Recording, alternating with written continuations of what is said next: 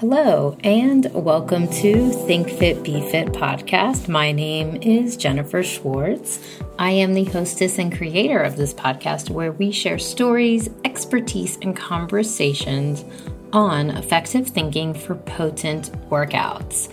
These conversations range from embracing curiosity and body intuition to kinesiology, exercise mechanics, and functional anatomy, and a lot of stuff in between. I like to think of this podcast as fitness brain food, which is a timeless signal in an industry that's full of noise, full of guilt, full of chest pounding, and providing real information on how to improve the body and it has been such a pleasure. This is episode number 73 with a very special guest. Ben Dragavon of Dragavon Performance. He is a colleague, a friend, and someone I admire in high performance athletics. Before I share information about him and the wonderful conversation that I'm sharing with you today, I have some fun housekeeping announcements, which is our new website, thinkfitbefitpodcast.com. We have a new mailing list. We have some new shows coming in, meaning brand new material that is going to change the fitness industry. I can't share exactly what that is now, but stay tuned. Um, and the best way to do that is to be on the newsletter, which you can subscribe directly on thinkfitbefitpodcast.com. This mailing list is uh, giving you access to deep knowledge dives and projects that me and the team are working on. And you know, it's a refreshing view as well. So, we are offering a unique view on muscles and a portal to new ways of self care and respecting the body with exercise and how to improve health. For example, I am bringing on my functional medicine practitioner. She's a doctor and my doctor, and we're going to share some stuff in the podcast, but there's going to be some extras in the newsletter and on the website. So I don't want you guys to miss out. So please head on over and get into the subscriptions um, meaning just give us your name. And we do not want anything back except that you share this with people who need a new view on exercise, which honestly is a lot of people. We've been doing fitness wrong for a long time in our current culture and how you know someone is doing something wrong um, and following the status quo of, of fitness culture is, you know, if they have or you have experienced frustrations, if you want to be more self leading, meaning not relying on experts, but you want the tools to do it yourself, that is what I'm inviting you to do. It's a journey and it's educational based. And I want to continually challenge and educate my audience. Um, and because that's the way that I have found so much gratitude and joy in my exercise process. Okay, so without further ado, I am so excited to bring this episode and actually two episodes with Ben, ben Dragavon and hopefully some more in the future. He is um, a colleague that I met about 10 years ago. He's on the other coast, meaning uh, Bellevue, Washington. And as many of you know, I'm in the Washington, D.C. area. And we've stayed in touch and in a close, um, you know, proximity of one another in our careers in some way because we've been doing uh, similar classes and working heavily within the soccer industry, and that's where it stops. Like, but because Ben works at the highest level of uh, high performance athletes, meaning like Hope Solo, Megan Rapinoe, and multiple Major League Baseball players. And, you know, that's not my everyday, but that actually his is his everyday, um, day in and day out type of work.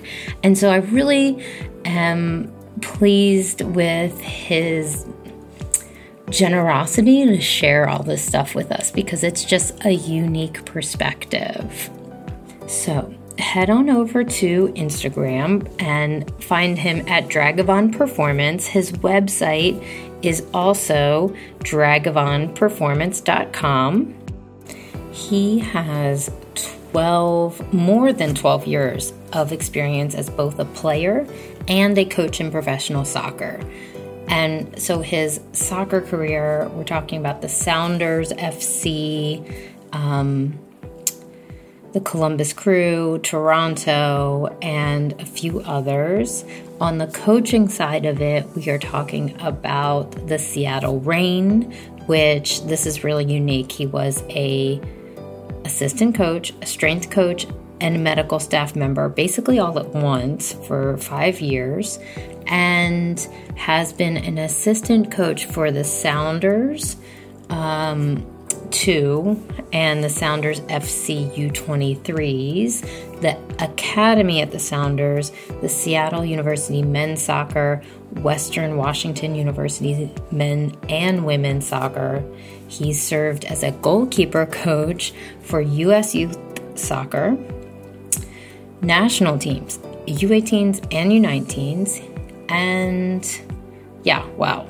So he's educated in muscle activation techniques, resistance training specialist, and these are where him that's where him and I met through those programs. And he has a BS from Western Washington University in exercise science and pre physical therapy. And currently, his individual client load goes everywhere from NFL clients, Major League Baseball, EPL, German Bundesliga, US men's national team, US women's national team, NWSL, US deaf national team, and US skiing. We go into all the corners. We dive into them because he's a goalkeeper. We're diving into the corners of his experience and our shared experience and some stories of behind the scenes of what that is, uh, like coaching Hope Solo for years. We talk about internally defeated athletes and then breaking ground into the athletic training world. That's what that's his personal story. We talk about wearing different hats while in professional sports and coaching at the national level. We discuss compassion and trust with athletes, the psychology of different athletes, educational journeys. We discuss landscape of overtraining and youth sports and some of my favorite subjects, which is minimum effective dosing, micro assessing the athlete, allostasis, and getting to the next level of health and performance. I, I, mean, I have a list that keeps going like mental fatigue of goalkeeping, strategic planning for athletic training, risk assessment. At, you know, I've included all the links so you can take a look at his career and um, follow him on Instagram. He does show you inside his training thought process, which is unique, and that's what you're here to learn today.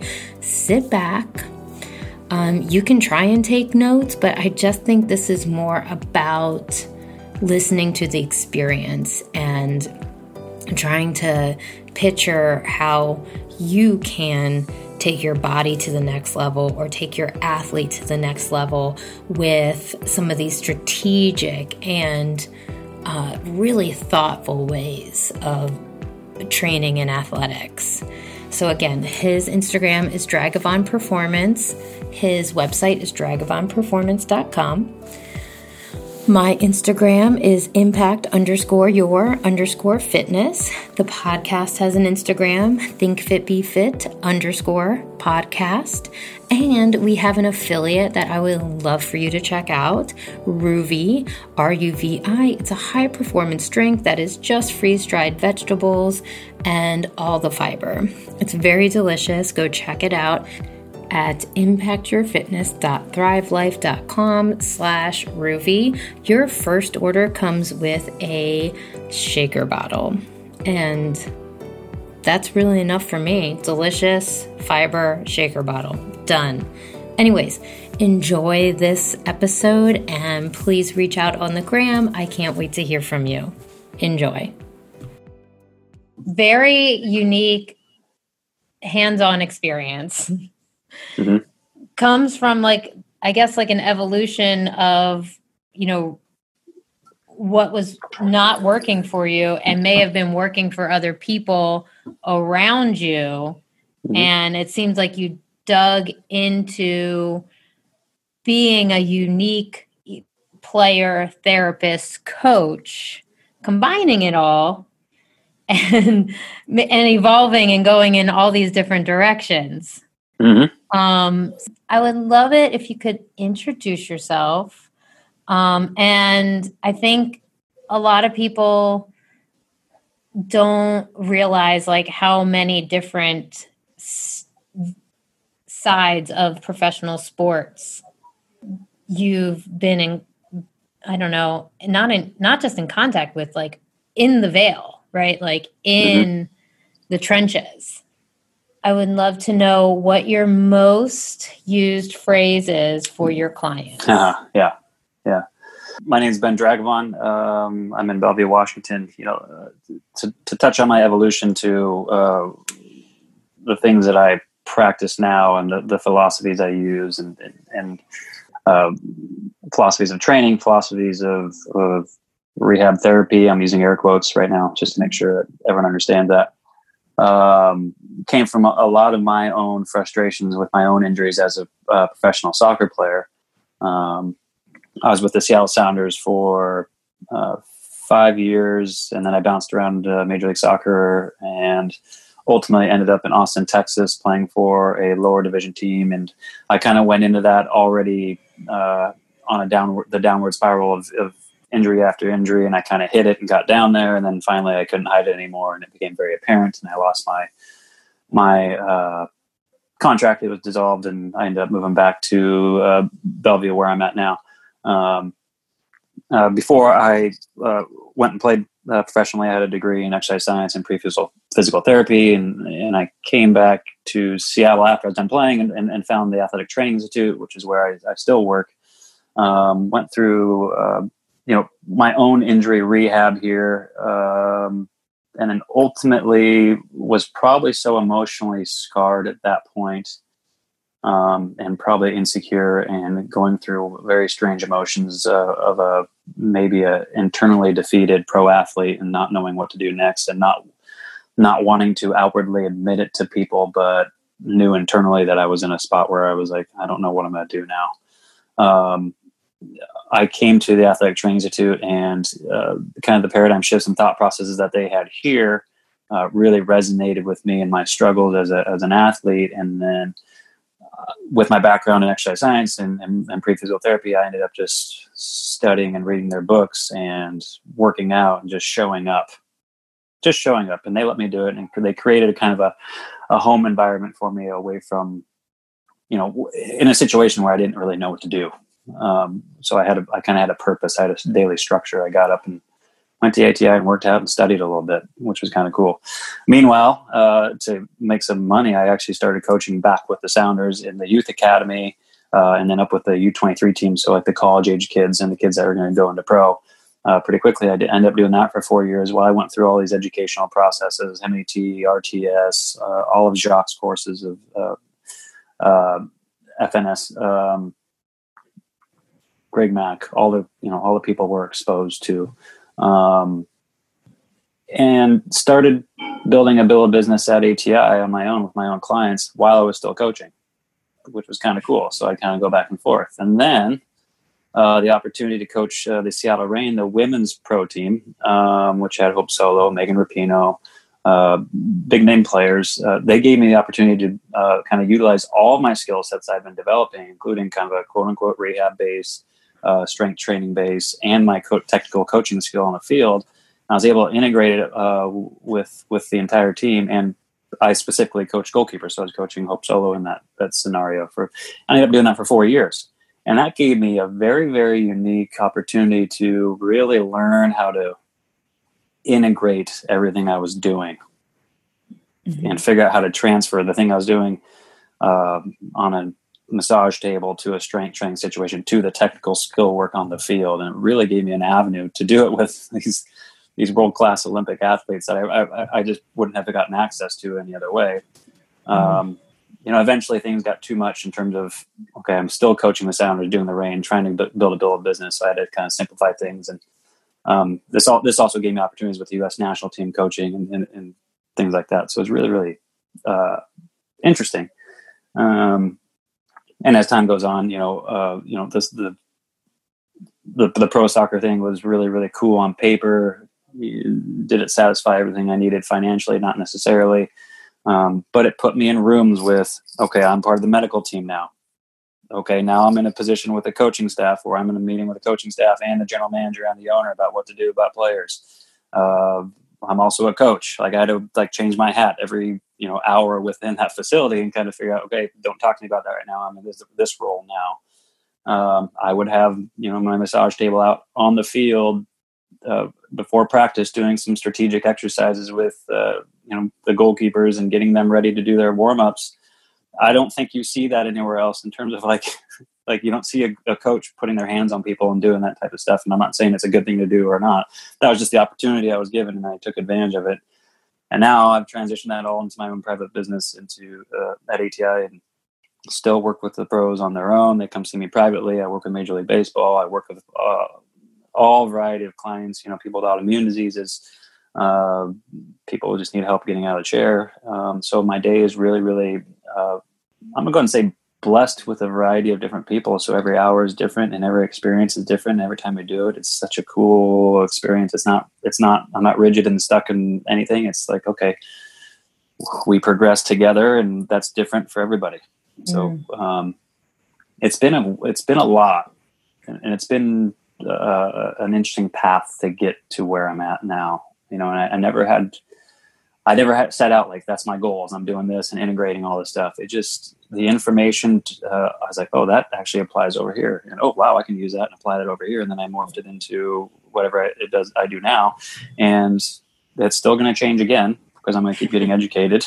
Um, yep. it, it, better keep changing, otherwise I'm going to get bored and I'm going to go do something else. So. Yep.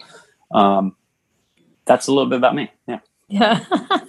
I think we met when you had started, you were with the Sounders Academy. Mm-hmm.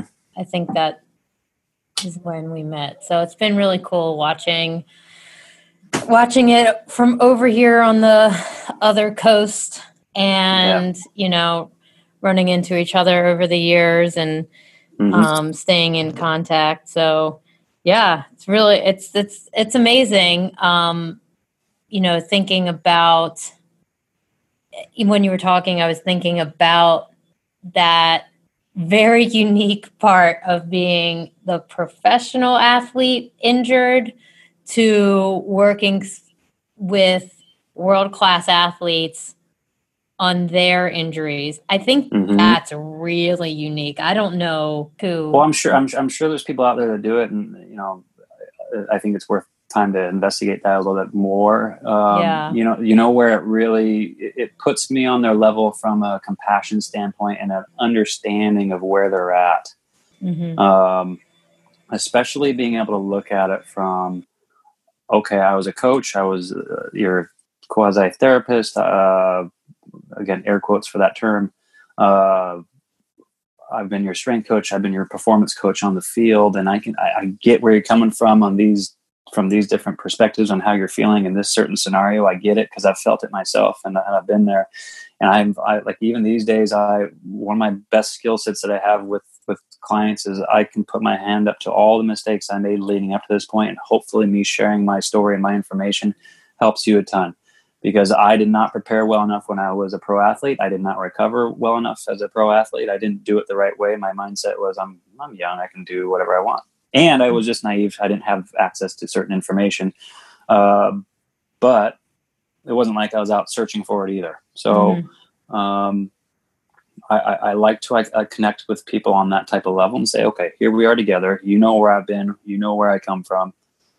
I know where you're at now mm-hmm. I've, because I've been around it. I've been in it from different mm-hmm. viewpoints, different viewpoints, and I can see it from every level. So if you want to go communicate with your coach about what just happened here, here's how you talk to that person, blah blah blah. I, I, I know how to play that game as well. So there's a trust factor and, and, and a healthy healthy trust factor that develops there because they get that someone uh, that they're working with someone that can really really um, put on multiple hats and see it from their viewpoint including you know when you're talking about pro athletes their financial motivations you know i mean it, it, all plays a big factor in the psychological and the psyche of what, what they're trying to accomplish i mean mm. um, and if if you don't know you don't know yeah. it's it's it's it's it's interesting yeah.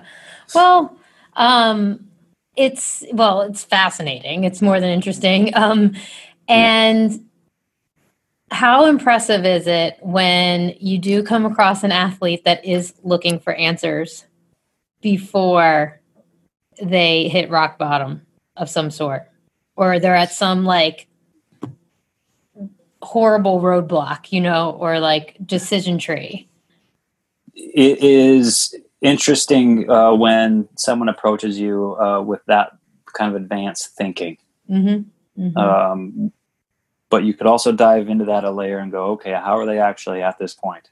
Mm-hmm. There may be more layers underneath that than than you may know, um, because sometimes people are seeking so much information that it can be a deterrent and and a detriment on their performance and actually what they're doing because they're so psychologically absorbed in that. There's no switch off button. Mm. Um, you so that's you know when you when you're doing an intake and you're meeting someone for the first time, it's an interview.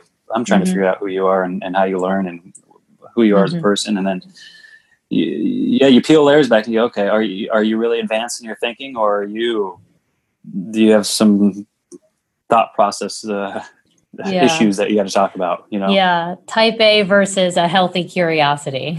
yeah, yeah, I mean, I I I, I think the, it's pretty rare to come across the healthy curiosity in that zone, even though you can, it can be seem like it on the outside. Like there's yeah. always there, there's an emotional layer underneath there that's really got them there. That's yeah. I've got, I've gotten into one. Uh, one of my clients currently is like a NFL rookie.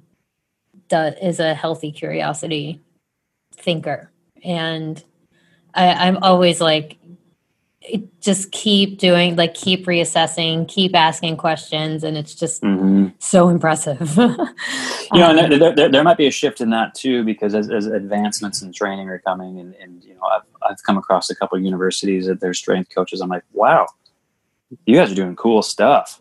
Versus versus uh, you know historically you look at some things you're like you know it's the typical old school this this this.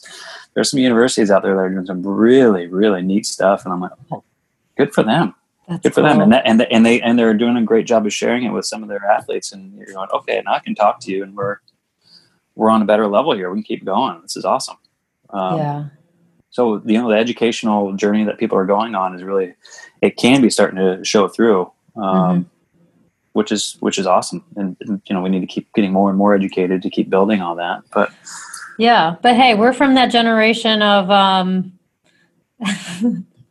you know, just uh, like at, making the mistakes and r- learning the hard way. And it's uh, yeah, I mean, I learned in very unconventional ways. I will say that. That's mm-hmm. been my that's been very consistent and now it's staying consistent in this podcast where i'm i mean the last two months have blown me away and like how many cold water splashes have been coming in from learning and mm-hmm. asking questions and oh, so i'm just going to keep on doing that um, well my mindset though when i was a player was i'm going to outwork your ass no matter what yeah and yeah. then I'm going to go, and then I'm going to go lift weights afterwards. And then you know what I'm going to do? I'm going to have a couple beers after that. And that didn't last very long, but that was my personality was work harder and then party hard sometimes after that or recover hard or whatever mm-hmm. you want to term it. And it just wasn't reasonable for how, um, advanced sports have become and, uh, the, the re- recovery requirements. You know, it just, it was a very mm-hmm. old school thought process, you know, um, old school culture that I was a part of that I didn't switch out of uh, mm. in time. And I share that very, very openly with my athletes because there's mm. it's it's the the levels are so thin um, that that could kill you. Mm. Mm-hmm. And yeah. it killed me. I mean, it was it was it it did me in at the end of the day, and I love sharing that. Mm. And it makes me emotional, honestly, to think about it because it, it was that was what I lived off of. And then to be able to kind of switch it around and, and share that story with people. Um, there's different ways to go about this without being quasi soft in your mind, without being mm. emotionally abused by a coach saying you need to push through stuff. You can still have a hard workman like attitude uh, if you if you put recovery and how you treat your body into that workman's attitude. You can you can do it right? Um, it's just, yeah, I like being able to share that. It's it was it, it was a tough thing to go through because you have to look back and self assess yourself and go, I didn't do very well there, but I learned from it and now I can share it. Mm. Do you think that bulliness of the co- the coaching bulliness, the get up and be tough thing is the same? Do you see in female versus male on the coaching side of it? Ooh, mm, yes and no. Uh, different. Mm-hmm. Different, I suppose. Um, but if you look at uh, youth sports, youth soccer, uh, the expectation on the girls is just the same as as the boys.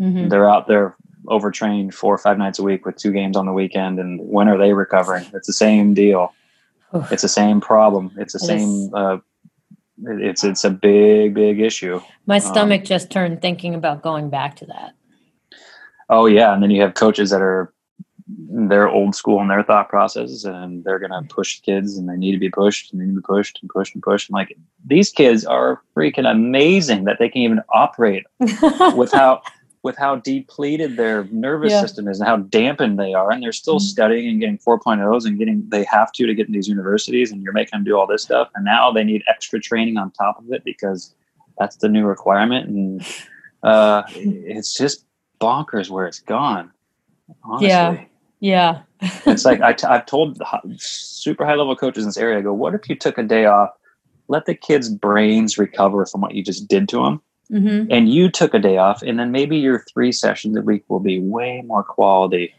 and less than your four sessions of you with three teams just getting through it. That can't be the best way to develop somebody. Yeah. I mean, on the management side of it at Alexandria Soccer, we have been, you know, proponents of that um, for a while to be able to say there is just going to be a day where they're going to play and have fun and be creative. And I mean, you would get pushback from every single level of of uh, competitiveness and teams. Um, and then some of them, when they ease into it and just accept it as okay, maybe this is a new way of learning youth soccer and doing youth soccer. Um, it's a it's a really nice transition to be a part of to be honest with you and um, i realize it's not the norm in almost anywhere else but um, it's been pretty freaking amazing to see it on this side of it so yeah that's that's refreshing honestly yeah. i mean it's you look at some of the youth academies today and their their pro development blah blah blah uh, and at the younger ages, you know, they're still training four nights a week and doing all this stuff. And you look at, they're like, well, that's what they do in Europe. And It's like, no, no, they don't. They they may go to a soccer school, but they're also cross training within that school. They're doing gymnastics. Mm-hmm. They're doing other things. They're they're stimulating their brains in much different ways than what you're asking them to do. They're not specializing at that young of age.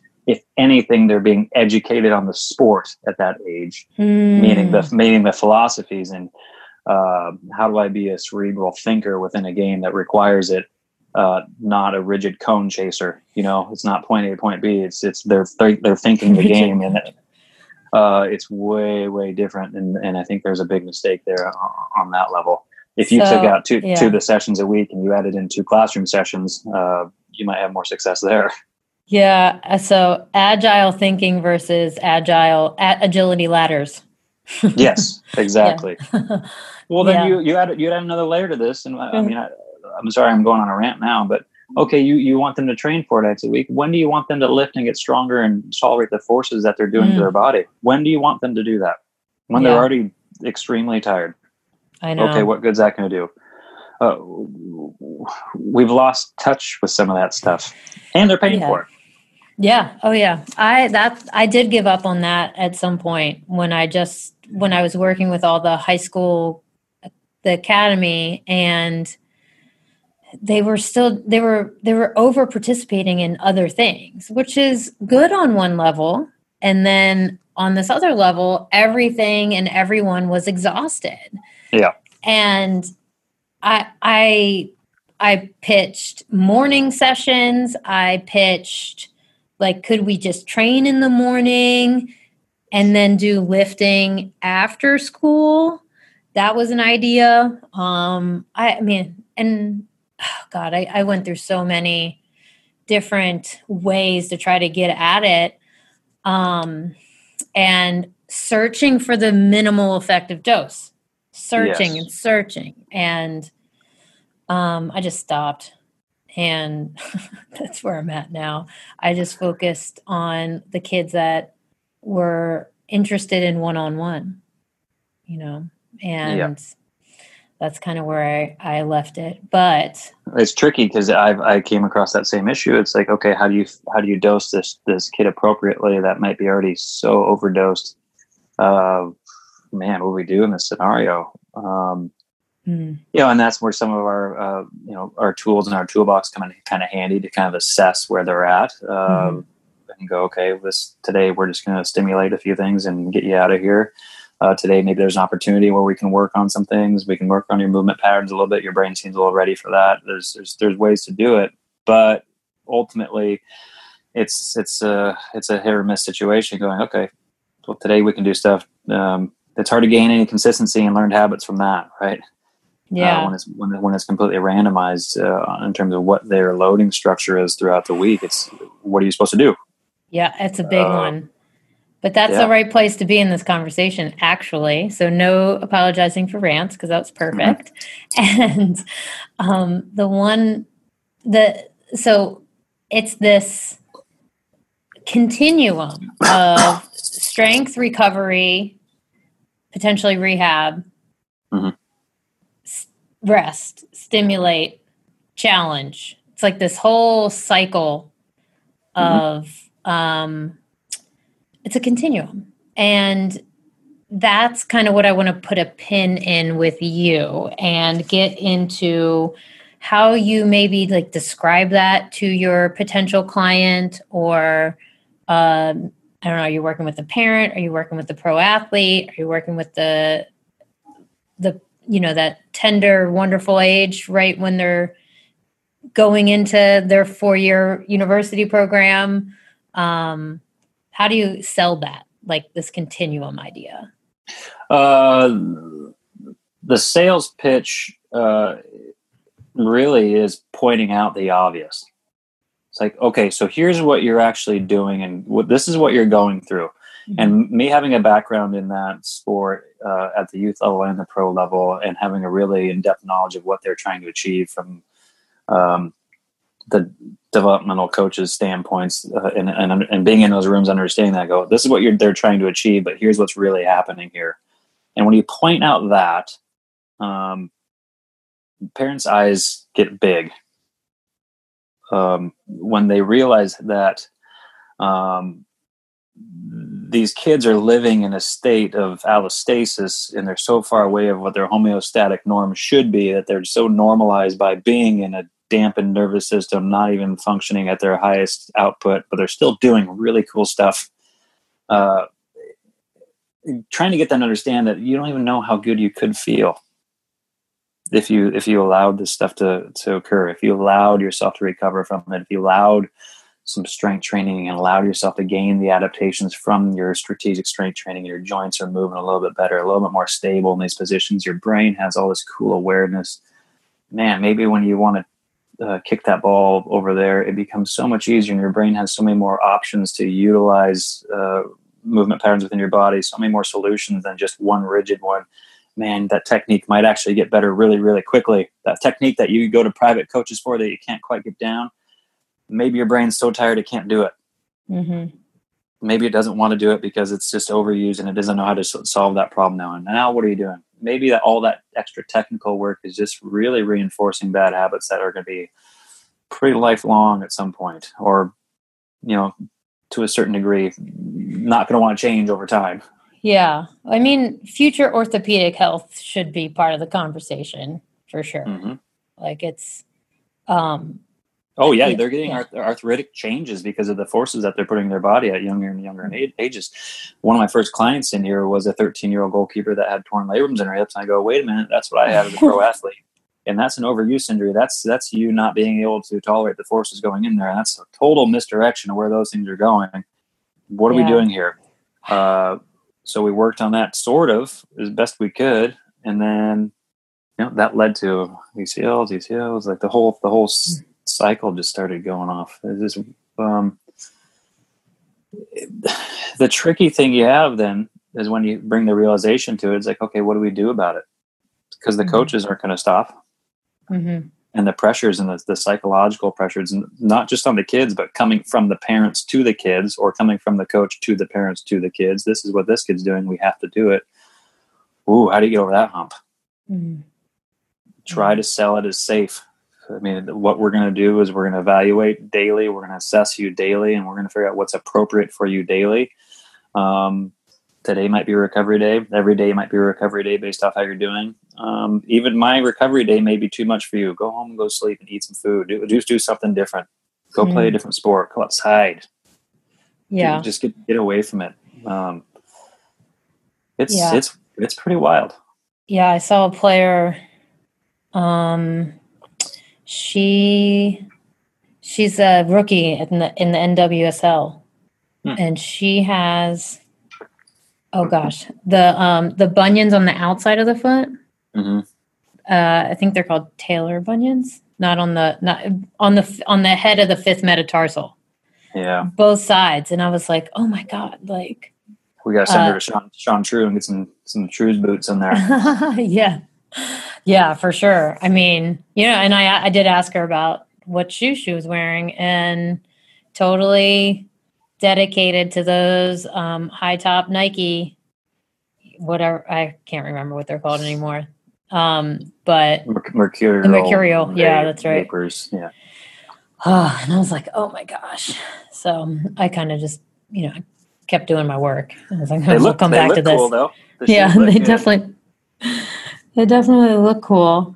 Um, so when we talk about going on the other side of that continuum uh, into high performance, tweaking motions, like if we're talking about goalkeepers, like how they're pushing off um, versus and like changing little movement pattern habits. Mm-hmm. Um, and I guess this is where I think you would really shine as being unique. Like how how do you facilitate training sessions at that level? Uh, well. Oh, I like again, your shirt. Uh, oh yeah, yeah. little shout out to, to Jacques on that one. Yeah. Um, yeah, that's become my my workout shirt. So. yeah. Uh, that's that's interesting because it's it's you know how well an athlete controls their center of mass or if their center of mass is actually controlling what they do can make or break a lot of things you know. Is there uh, quality of their first movement meaning their first internal shift into a direction that they want to go is it is it optimal or is it taking them in a direction that's going to require some sort of uh, repair job?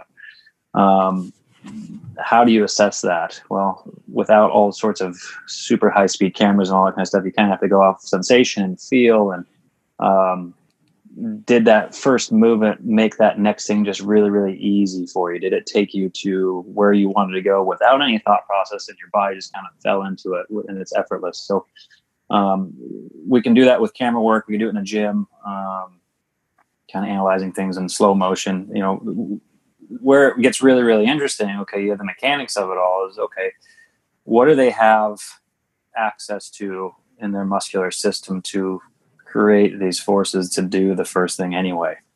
So, um, what what what joint positions is their brain talking to it the way we want it to? You know, and, and one of my more successful stories with that was with Hope Solo leading up to the 2015 World Cup, where we would be in a scenario on the training field where she would move from the right side of the goal to the left side of the goal, and if I if I shot the ball back to her right, she just was stuck and just couldn't get over that hump. She couldn't get herself to go back.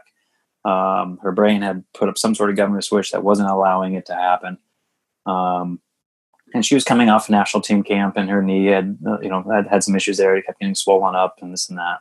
So I did it. I brought her in the gym at ATI, and we, we, did some movement stuff. And she was still loading one leg more than the other and shifting the wrong way. And it was it's visible, like you can see it. She could feel it, and you can see the frustration of it. So we pulled out two scales, uh, calibrated them to zero, and then I had her get on there, uh, one foot, the right foot on one, left foot on the other, and I had her don't look down, look in the mirror, get your balance, set position, and whatever you feel balanced, just give me a shout. And she's like, okay, I'm here and she was loaded plus 25 pounds on her left leg versus her right leg. So her interpretation of her balance point was completely off. It was wrong. Is whatever the solution her brain came up to deal with, not just her knee injury, but her laundry list of issues, you know, like as any pro athlete has and deals with that most people don't even realize, uh, created that solution. So if she's accelerating a scenario where her center of mass is perpetually off all the time, it's going to take more work to decelerate that center of mass, and you don't have options when you slow yourself back down. Um, so if we what we did was we did strategic exercises to kind of get her, you know, you know, body talking the way it should again, and, and then we re-zeroed her. She got on the scale. It's like, oh, that's that's actually feels more even. That's good. And then we trained from that scenario. Mm. And we did that. I did that at the field. I brought scales out. We would do the exact same thing every day, get her zeroed in, and that led up to the World Cup. And then she won the Golden Glove in the World Cup, and you know they won the World Cup, which was cool, cool experience to watch. But this is where it gets fascinating, and, and the, some of the skill sets that we have, and some of the tool sets that we can utilize is like, okay, we can get that zero calibration to a certain degree, you know, mm-hmm. subjectively, mm-hmm. obviously, uh, where you know that looks pretty good. We're feeling pretty good. We're working together now. We both feel pretty good about this. And then we can work on the movement mechanics. Or you can see a hitch in movement mechanics. And if your cueing doesn't work for them and your alterations in your cueing doesn't work for them, maybe there is a communication issue that we need to go look at from a mechanical standpoint. So I bounce back and forth and we iron that stuff out. Now all of a sudden we've developed a relationship in the gym where we're starting to understand our lingo, which makes our cueing way more effective. And then I go out in the mm-hmm. field and I say the same stuff. And it's like, remember the gym we did that? Here we are. This is it. This is the deal. And it's like, oh, okay. And that clicks in more efficiently. It's like, oh, cool. We, we're onto something here. You know, sometimes it's really successful. Sometimes it's not. You know, cueing is such a funny thing. Um, it, it's, and I, I love this from a coaching standpoint because you're cueing you're cueing off some of your own feelings and past sensations, your past experiences, and you're saying it to a human and hoping their brain really grabs onto that cue and it just regurgitates it out through their body the same way that you've experienced it before and you, you guys have the same sensation which is complete probably nonsense. The, the the cueing that goes through their brain is going to it's going to create some version of a solution that's going to be different than yours and you have to be okay with that and you have to be able to alter the cueing and you just got to get more precise with it and use different sensation techniques and different things to kind of go okay we're at where we want to be at. Looks good. We may have to keep refining it I mean, as a pro athlete, constant refinement. We may have to keep refining this, but mm-hmm. the cueing thing is crazy mm-hmm. when you start putting it in those terms because you could be cueing people, even if your words are correct, into the wrong habits, and that could affect them forever, especially when you're talking to a kid, especially if their brain doesn't know how to do it. Mm-hmm. And you're cueing them. You're like, well, this is what the book says. Cue this, this, this, and this, and that might completely f them up forever. Yeah, it is um, definitely an interesting modern problem. Um, mm-hmm. I think it would be awesome if we could go talk about this this idea in in sports specific coaching, right? You and I can use these words like orchestration and solution. Sure. The whole other side of the coaching world is movement patterns. And this is their dialect, this is their domain. They're using movement patterns. Mm-hmm. Don't push your knee in that way. Keep your knees this way. Mm-hmm. What oh, I first of all, I can't I think this speaks right to that cueing and not being able to measure the damage it does to someone's process. Mm-hmm. So when you let's just dive into that. Like, what do you mean by solution and orchestration? Like, I know, I think I know, um, and we have had similar classes about this. So I just, uh, yeah, I can't wait. I can't wait to touch on it. So please go.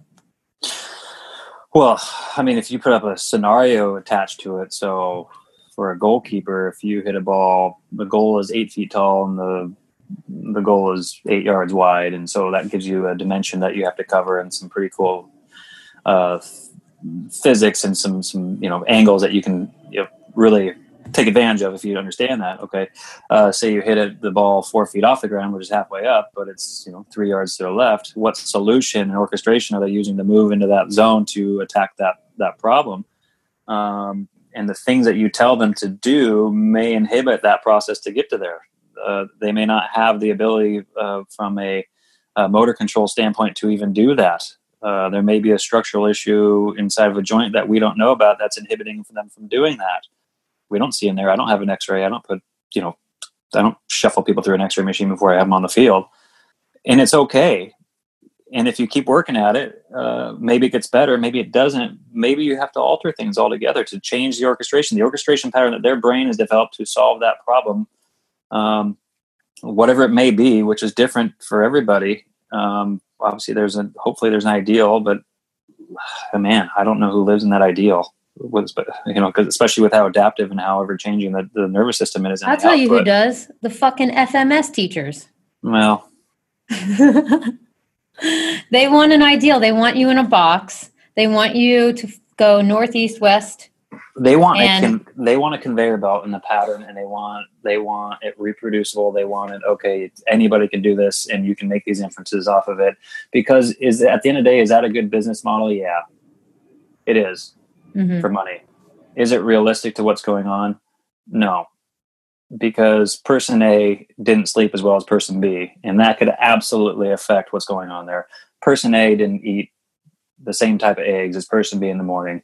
That can change what they're putting out there. And if mm-hmm. you don't think that's real, man, yeah, just whatever. Because like eh, that's what's so in- interesting about all these studies and information. It's like, okay, uh, you're making inferences on something that is that lacks so many control variables. You don't know what's going on. Is that person freaking potentiated or not? That person might have more output because they are. That person might not because they're not. And then you're going to create these relationships and use it as gospel. And it's such garbage because mm-hmm. just, just uh, the whole there's all these metrics. Mm-hmm. Uh, can you pay attention to them and use them for certain things? For sure. But man, that can't you can't live and die off that stuff. Yeah. There's so much more to it. Yeah. I mean, yeah, the the individual and the results vary greatly person to person, yeah. right? And mm-hmm. I um and I spent a while trying to standardize injury prevention which is one of these things I'm questioning right now. You know, wow, is that? You have to do it for that many people, right? Yeah, I'm questioning injury prevention as a concept. Even you know, I'm prevent. I'm questioning it as um, from this cueing language. You know, I'm questioning it from, um, you know, oh God, what's that guy's name? Oh, I'm totally blanking on it. He's um, big in in soccer coaching, continuing education. He's Dutch. Anyways, he like is like this armchair Twitter hound that mm-hmm. just wants to tell people, oh, that player got injured because. And he will give you this exact reason. And it was because of the timing of the season. There were too many games and they didn't do this and they didn't do that. Like he has some kind of inside library of what these high level Dutch teams are doing, right? And, you know, I definitely don't want to ever be that. You know, I don't want to ever sit there and say, you will hurt yourself if you do this. But I also don't want to be the the person who doesn't help people understand all the variables that are at well, yeah. I mean, but I mean, okay, Dutch guy. Uh, I'm, I'm, probably know who he is, but I'm what if that player that got hurt, uh, you know, maybe he got an argument with his girlfriend, uh, and he's feeling sad. And if you don't think those emotions affect the muscular output, mm. you're out of touch again. Mm-hmm. Uh, can you control that? No. Uh, I mean, this is you can't make inferences because you don't have all the you don't have all the facts there you know you can go okay from a mechanical thing yeah that that's that's the that's the mechanism of the injury that's what happened but you don't know you can't peel that that many layers back it's this Try. guy do you know that name oh yeah yeah not that i can say it um periodization pundits that's what they're called because because you can plan every detail in these kids uh and these athletes buzzword. season. Yeah, it's a buzzword for sure. And I spent so much time looking at periodization and trying to help people make a calendar and try to. That's to, what it is, a calendar. Yeah. That's all it is. It's a structured calendar. Yeah. Let's not get let's not get crazy with the fancy word. yeah. But outside of the outside of that, you know, these structures and these um, institutionalized um, ways of doing things in sports, youth sports, professional sports,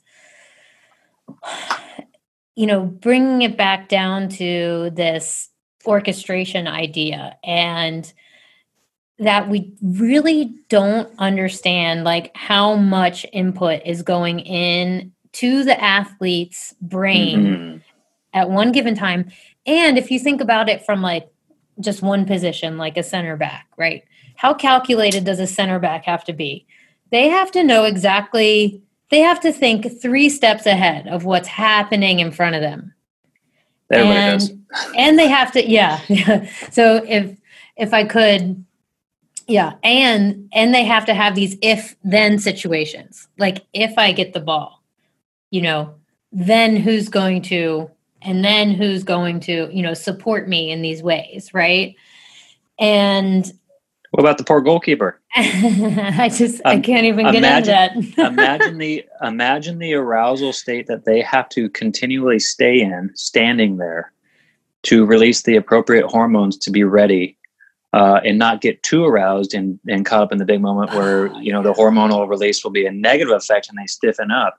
Mm. Imagine what uh, I mean that fight or flight zone that they have to live in without doing anything. Imagine what that does to your brain. That's really interesting. That's like um that's like a pilot of sorts. It's uh, I've I'm when I'm done playing a game back in the day, mm-hmm. uh, the mental fatigue was extraordinary.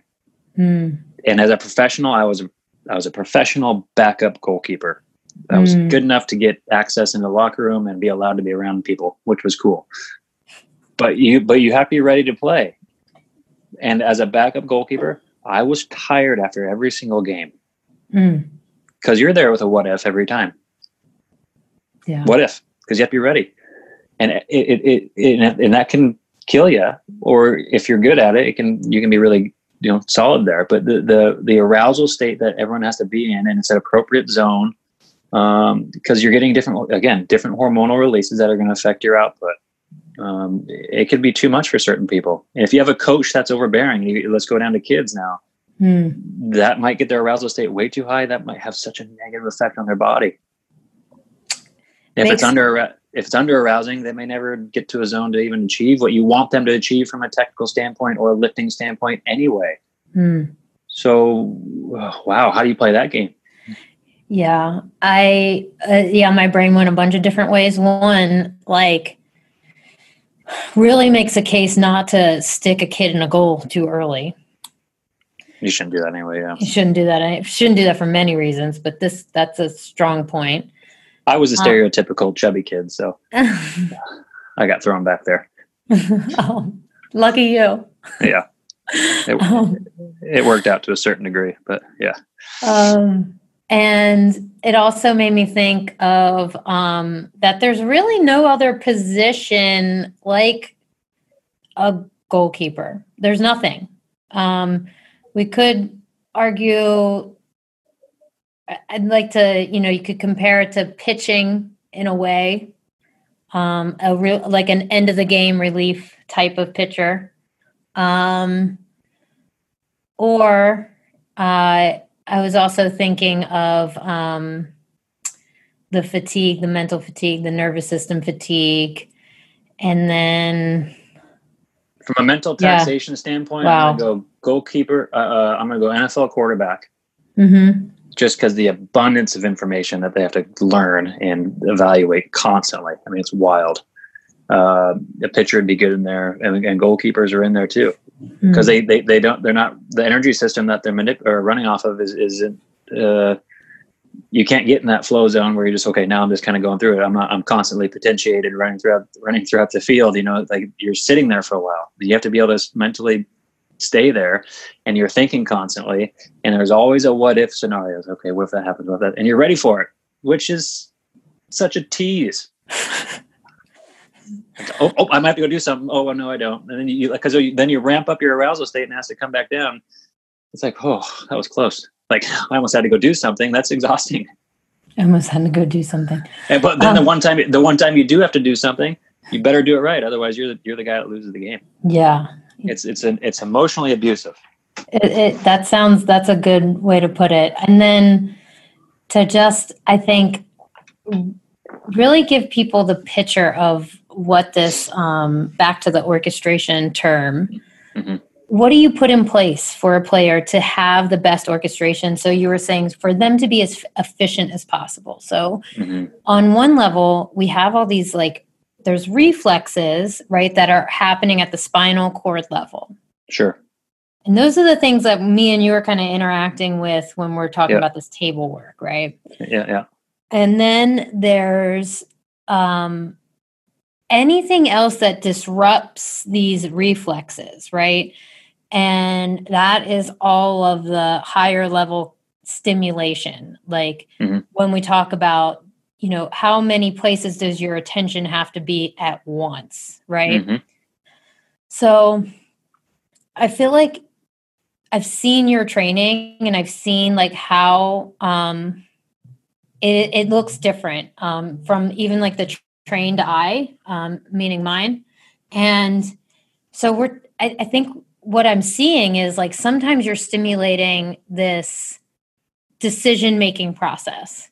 Mm-hmm. Right. And sometimes you're training this m- how well the muscles are stimulated, maybe potentiated is the right word, how well they are um, access mm-hmm. by the brain in any given scenario. Can you talk through like kind of a few points on that? And then I didn't get the answer to my original question, which was what phrase do you use the most with your clients? uh, I think generally I say, does that make sense? Um, like that's one I stick with because I want to make sure they understand what I'm saying. And then I go, did that really make sense? can you talk to me? Can you talk to me about it? If not, let's, let's revisit that. Uh, I do that because obviously we want to go, um, you know, side by side as we progress in this and have a good understanding of the the conceptual nature of what we're trying to accomplish. They don't have to know all the nitty gritty details, but here's what we're trying to get out of this scenario. We need to make sure that we're both on the same page with this. Otherwise, I'm thinking one thing, you're thinking another, and my cueing is going to screw you up. Um, that's 100% right there. Uh, also, I'd like to go on these weird little rants where I talk for a while and I don't know, I don't remember what I said. And that's actually a genuine issue on my part. I'm like, did I say what I wanted to say? I need to go back and check on that. Does that make sense? um, but again, understanding that concept together is so critical because then the cueing just it, the cueing will match up or it will not match up when you start thinking about it that way. Um, I don't remember what your last question was, to be honest. Oh, I was like, I was commenting on orchestration uh-huh. and commenting on like co- like coaching the decision making process, meaning like yeah. what the eyes are doing versus the hips. Um, and because when it comes down to it, like body positioning is a decision, but we try mm-hmm. to make it automatic, mm-hmm. right? Um, that's one thing. And then the other thing I commented on was the other side of that, like preparing your athletes the best you possibly can in this sure. orchestration like mindset. Cause that's what I see you doing. I see you with this mindset, this whole strategic mindset of orchestration and giving the athlete the best possible totally. tools to do that. Totally. Yeah. Well, it start that starts with okay, what is my initial intake assessment uh, telling me? Mm-hmm. And that could be obviously the physical and orthopedic history. That seems like to be a no duh. Uh, who is this person I'm talking to? How do they learn? Uh, what are their genuine emotional motivations for being where they're at? Uh, how do they feel about where they're at? All those factors play a huge role on how I choose to communicate and progress them and, and uh, make a strategic uh, plan of attack and what we really need to work on for that individual. I mean, you can generally hit everything, but if you have a, a strategy, you know, you, your body is a system of different systems, and one system's you know flailing here. Can we perk up that one to help the rest of it? That's a big part of it.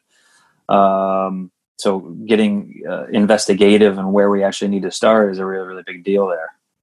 Mm-hmm. Now, say we get past all that and we're working into okay the physical exercise part of it. Okay, now some of the assessments that you and I do is your brain really chit chatting the way we want it to? Uh, is it chit chatting in different positions, different orientations?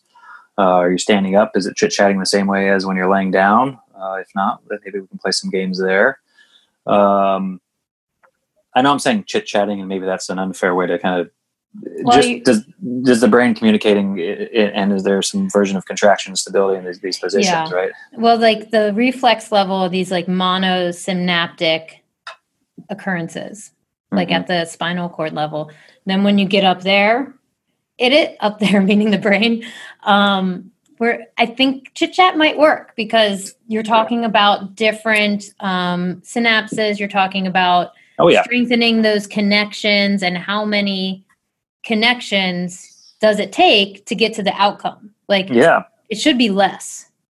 It should be more efficient, right? Yeah, yeah, it should become much more efficient at what it's doing and you know because it, it, it creates a, a, history page too of what you've you've inputted into it. Um, and so which is again goes down another rabbit hole of okay is your cueing creating a bad history?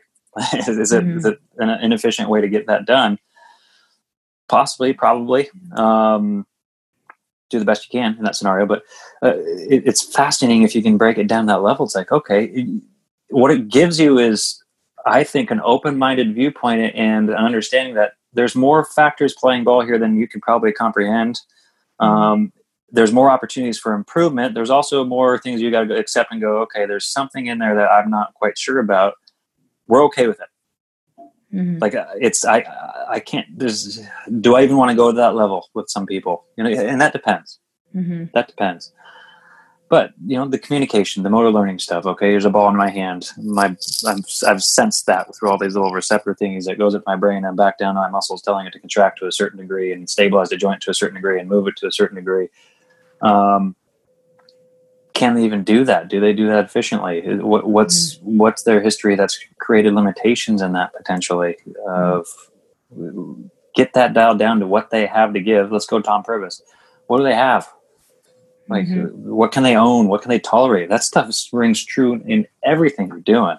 I know. In my opinion, opportunity I mean, cost, like a risk assessment. You know, totally, totally yeah. missed by most of the whole entire industry that we're in. Yeah, and and and you know, are they activated and stimulated to the degree that we want them to to accomplish a task that we need to now we're diving into a psychological game that has real physical and mechanical uh, applications there there's your coaching that that has to come into play do we want them activated all the time i would argue no um, mm-hmm. you don't want to be walking around ugh, rigid all the time right like there's, there's a i mean there's a balance there. Do they? Do you want them to have access and an ability to activate things when you want them to? Absolutely, that would be a dream, right? Yeah. Um, how do we do, how do we get them prepped for that activity in their uh, strategic uh, um, preparation exercises or activities or whatever that chooses to do to be like can we get their brain really tuned into what we want them to to maximize with the exercise that we're going to do and the movement pattern we're going to do um, uh, yeah. Do you have? it goes. It goes. I mean, we're going down layers. I mean, you yeah. just you can keep going. Yeah, I mean, the, does everyone need? All, does everyone need all this stuff? No. That's a great question. Uh, that is a great question, and um, I think a lot of people would argue no. Um, but I'm fascinated by this gray area. I'm fascinated mm-hmm. by these layers. So uh-huh. here we are. Mm-hmm. Um, mm-hmm. Can you comment? Those can be those can be the difference makers. yeah, the, those yeah. gray areas can be the difference makers, big time. Yep. Um. Yeah. I yeah. So can you comment on the the transition you're making recently, moving into uh, baseball, major and hmm. major mm. league baseball, and what's been happening there, and you know if what you're learning, anything.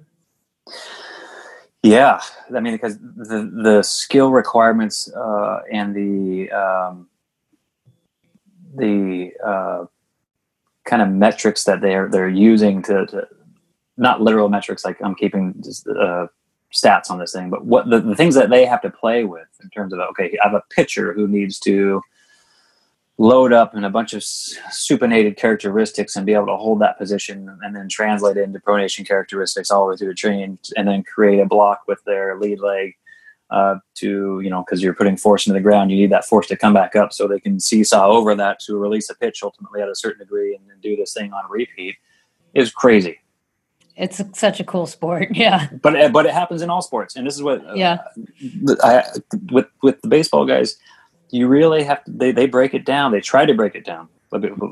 Let's underline and emphasize and uh, capitalize and exclamation point try uh, to break some of the stuff down. And, and, some people do okay with it. Some people are like, oh, dude, you don't even know what you're talking about. It's pretty funny. Um, and, and you're doing great not knowing what you're talking about. So just stick with it. Um, but to, to go joint by joint and go, okay, pronation supination characteristics where the subset characteristics of those things is that happening uh, where is it not happening in the chain because it is a chain of events that needs to happen it's a chain of acceleration then strategic deceleration through another joint to create more torque at another joint to finish with the ball going. it, yeah. it's awesome. Yeah. And i go wait a minute. That stuff i just analyzed and thought of really really in depth applies back to my soccer thing that i was doing a while ago. And i go I think I just got so kind of in my zone with what I was doing with soccer and then kind of, you know how you do. It's like, okay, it just opened my mind to what I was doing with the soccer thing. It's like, ah, and I love when that moment happens mm-hmm. because it opens your brain up again. You're like, this is why we do what we do. And that's why we keep doing shit like this is because you want your brain to open up again, right? You need your yeah. brain to open up because if it doesn't open up, you get bored. that's so, true. Uh, you know, and, and using some of the movement pattern stuff that I've really thought about with myself and with my you know, soccer athletes and then translating that in the concepts and just kind of how I teach it to the major league baseball guys has really taken off in a positive way. And it's never they're like, yeah, I didn't really think about it that way, but when I do, this feels easier. I'm like, cool, we're on a good spot then, you know. Um, and that comes with a coaching background and the cueing background to be able to implement some of those physical changes and the physics changes that we're trying to go for. And it's so fun. Yeah. It's so fun. Yeah. I mean, that's dangerous territory you're in there. I mean, if you screw up a baseball, no, not the physical, but like a base, if you cue a pitcher the wrong way, I think this could go back to that goalkeeping conversation. That cue will can change their whole entire outcome like timeline. Like, but now we're going now we're going back to the assessment part of yeah, who is this human and how are they receptive to information? Because if you're not solid with that and going, this person's going to take this thing so literally and fly with it, this is going to cause problems. yeah, And you don't understand how to tailor that that way. yeah, I mean that that's that's where it gets fascinating. It's like okay, I need to learn how you learn this stuff and what you think about it. And it's like okay, you're way overboard here. And then the full disclaimer going, hey, pro baseball guy, you're talking to a soccer coach. That was your first mistake. That's my that's always my get out jail free card. yeah. Oh my god. Yeah. Well, um, I've been getting more and more NFL clients and football players. So Mhm. there's an obvious like I you know, I get to throw my hands up pretty easily and be like, Totally. "Well, you could try this." And yeah, and then when they take me seriously, they're like so surprised. But Um, you have a really decent grasp, more advanced grasp of the rules of exercise. So what you're doing is going to Mm. be generally pretty safe. And you Yeah. have an advanced assessment technique, and you have an ad- advanced uh, understanding of the neural system and the muscular system and all the joints and all that. You know how to keep it safe yeah. and appropriate, and you understand. Okay, this could be a positive thing, a positive dosage for your brain, and stimulation for your brain. And you can understand where okay, maybe this is becoming a decrement. We need to change and alter here. That's it. I think. 'Cause if you don't, that, Yeah. if you don't, you better stop.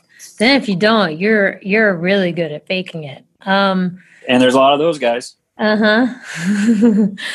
I um is there anything else we missed? Is there anything you want to talk about in the future that I should put on my calendar? Um do you what or what are you excited about in the next like 3 months except going back to civilization? Uh, yeah, getting through the pandemic. Um, I well, thank you. I forgot about the pandemic for the last hour in our conversation, so thank you. Me too. And I've been sitting in the sauna for a while. This is a, I kind of, it's not on, but I have a weird film of sweat that's developed. Um, so Yeah. I, yeah, it's, it's been pretty good. Um, yeah, I don't know. Is there anything that you like to know that we could touch on more?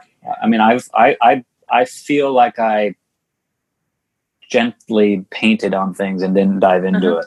yeah, Where my brain will Um, dive into things pretty far.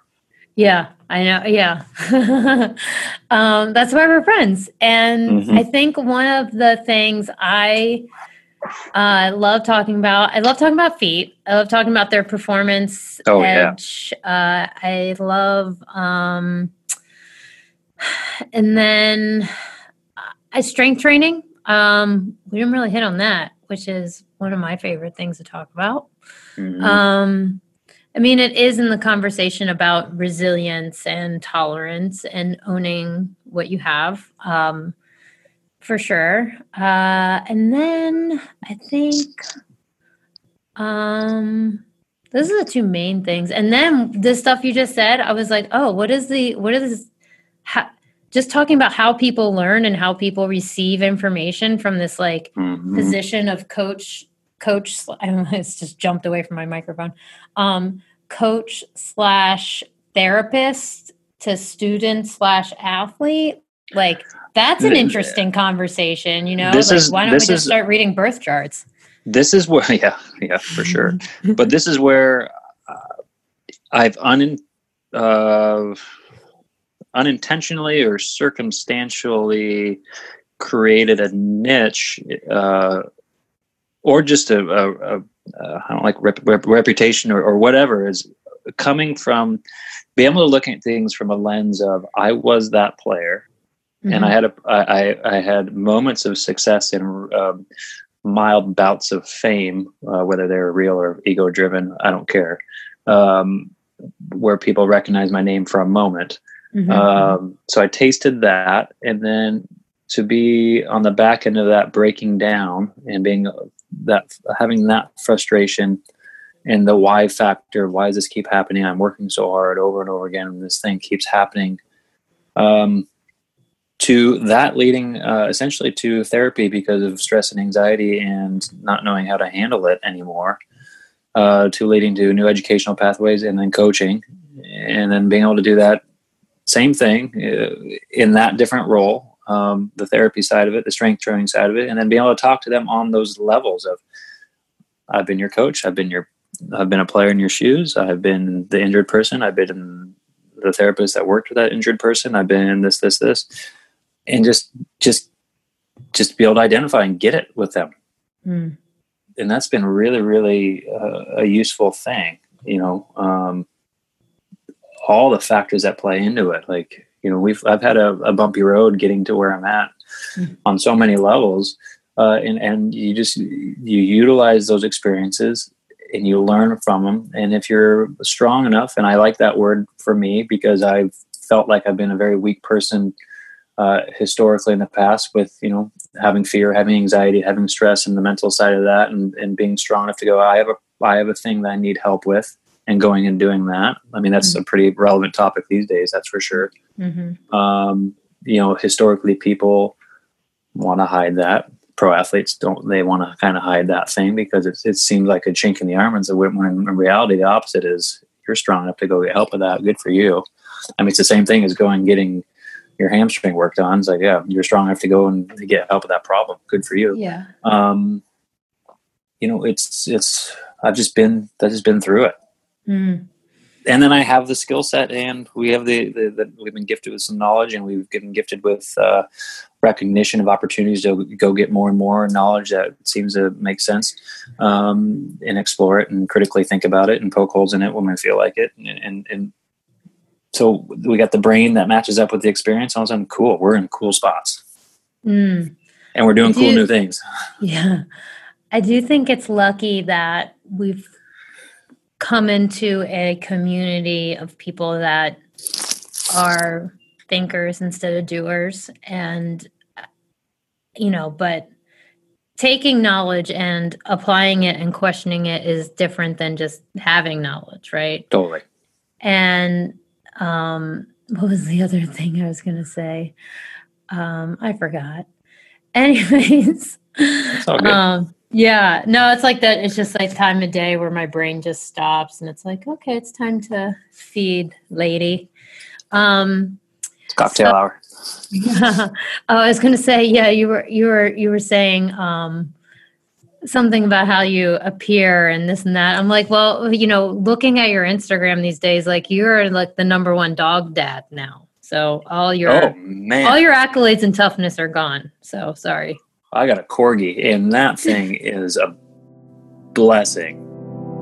Okay, well, that is the perfect place to end the conversation because we did keep going and recording. Obviously, I could talk and we could talk to for a long time, and we do. Um, so I'm excited to bring him back on. I really hope you enjoyed that and got a lot out of it. I think um, he's a generous person and a wonderful guest and a wonderful friend. And um, I really am excited to share more of his, his thinking and his thoughts with y'all. Um, so thank you, Ben. And please don't forget to check him out on Instagram and the web at Dragavon Performance. And hit me up on the gram, impact underscore your fitness with the underscores, and think fit be fit pa underscore podcast. We are also on the web at thinkfitbefitpodcast.com. We would love and be honored to have your review and feedback and for you to share this with your colleagues and friends who need more connection in their exercise. And one more ask. I know, I know.